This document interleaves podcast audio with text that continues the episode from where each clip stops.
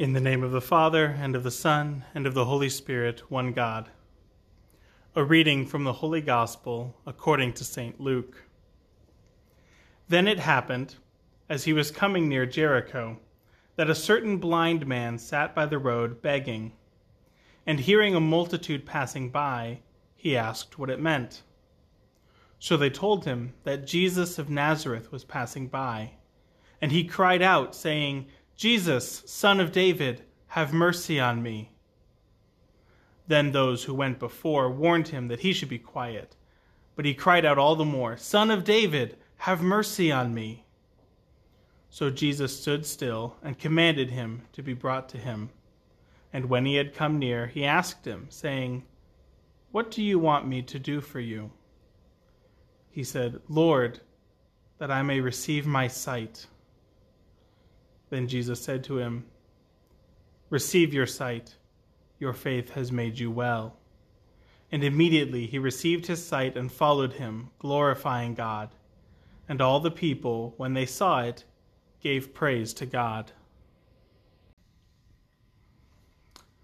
Um, when the when the beggar cries out, "Jesus, Son of David, have mercy on me," I think it's oh, it's almost heartbreaking to see that we're told, well, those who went before warned him that he should be quiet. I don't know how much I have, to, how many words it takes to say you shouldn't do that. If someone is turning their life around, if someone is pursuing Christ, do not stop them.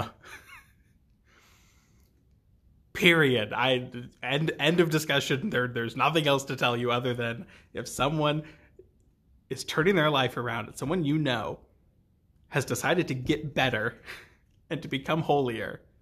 I don't care who you are, do not stop them.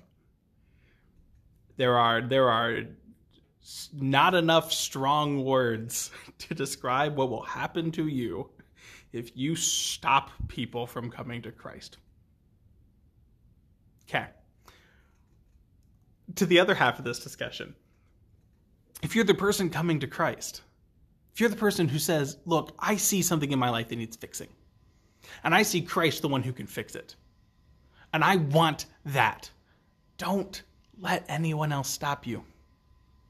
Don't let the people around you hold you back. Don't let the people around you keep you like them. If they don't want Christ, that's on them. And there, there may not be anything you can do about that. But if you want Christ, go. Go after him. And and don't take no for an answer.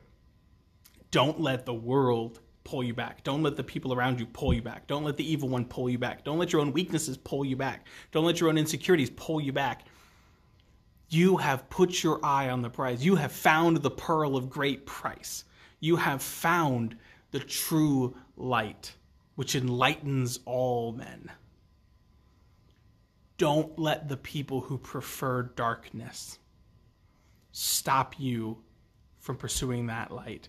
Don't let the people who prefer darkness teach you to prefer darkness. Run after that light immediately it's going to hurt. I it's not even a maybe. I'm just going to guarantee that if they hated Christ, they will hate you. If they persecute you, know that first they persecuted him.